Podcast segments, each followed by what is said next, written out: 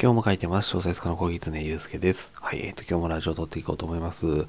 えっ、ー、と、今日はですね、あの、映画に嫉妬する時というようなお話をしてみようと思うんですけど、まあ最近映画の話ばっかで、まあ映画ばっかり見てるからなんですよね。あの、はい、私あの、映画を見るときは映画を見る、小説を読むときは小説を読む、漫画読むときは漫画を読むみたいな感じで、あの、こうなんていうか、えー、その短期集中みたいな感じで、その見たりするんですよね。で、今映画いっぱい見てるんですけど、えっ、ー、と、今ですね、あの、ドリームワークスの絵っていいのかな？の、えっと、アニメのですね、ターボという映画を見てます。あの、どういう話かっていうとですね、あの、カタツムリがですね、えー、F1 なのかな？あれは。F1 レースみたいな、まあ、車のレースですよね、に憧れてそこに出るという、えー、話になってるんですけど、まあ、あのー、最初あらすじ聞いたときは、いや、すごい高等無形なやっぱり話なんで、どういうことになるんだと思ったら、なんか意外な感じで、えー、なってたんで、ああ、意外というか、ああ、そういう風にしたんだ、みたいな感じなんで、非常に面白く見ています。で、まあ、カタツムリがこう、レースをまあ、するわけなんですけど、あのー、それをこう、映像でですね、まあ、あの、表現、もちろんしているわけでアニメなのでっていうので、すごいこう説得力がある。あの、まあもちろん現実に送るかって言われると、どうなんだみたいな感じではあるんですけど、もちろんあるわけなんですけど、その、なんていうのか、あの、映像であるからこその、その説得感みたいなものがあってですね。いや、だからこれをこう小説でやれるのかどうかみたいなことを私いつもどんなメディアをこう見ていても感じるんですけど全然できそうだなって思う時もあればあのこのターボみたいな作品を見るとですねこれは映像作品でしかできないのかなとか映像作品の方が絶対に適しているだろうななんてことを思ったりします。はい、あの例えばなんですけどうん、あの、ドラゴンボールっていうアニメありますよね。ドラゴンボールを小説にしてしたら面白いのかどうかっていう話なんですけど、ドラゴンボールってやっぱりこう、あの、まあ、アクションというか、その、戦ってるところ、戦闘シーンがやっぱり面白かったりしますよね。もちろんストーリーも面白いんですけど、その、戦ってるところが迫力があったりみたいなところがあるんですけど、あれをこう、小説にした時に、まあ、あの悟空がこう、まあ、例えばパンチを繰り出したみたいな感じで書いて果たして面白いのかどうかっていうような話なんですよね。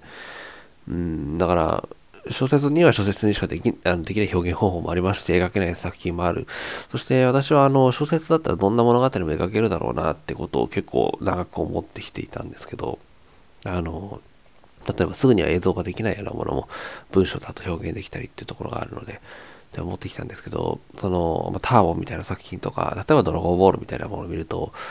こういうものはやっぱり映像としての説得感があるからこそ面白いのかなとか結構思ったりして、まあ、小説に描けない世界はないけれども、適し、そのアニメとか映像の方が適した作品っていうのもあったりするななんてこうっていう感じですかね。まとめるとっていう感じになってます。ただその、あの、例えばその、ターボをそのまま小説化はできないと思うんですけど、あの、ターボのような小説を書いて、それが原作となって映画ができていくって流れはあると思います。あの、まあ、小説には小説内容の表現方法があるので、小説として、そのカタツムリが、えー、F1 レースに出るならっていう話を書くのは全然ありですよね。まあ、ちょっとファンタジックなノリにはもちろんなると思うんですけど、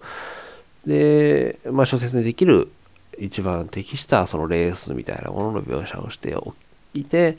映画では、まあ、そこがちょっとこう、まあ、変わるのか、あのー、映像として、えー、よりブラッシュアップされるみたいな感じになると思うんで、まあ、その原作としての小説っていうのを書けると思うんで、あの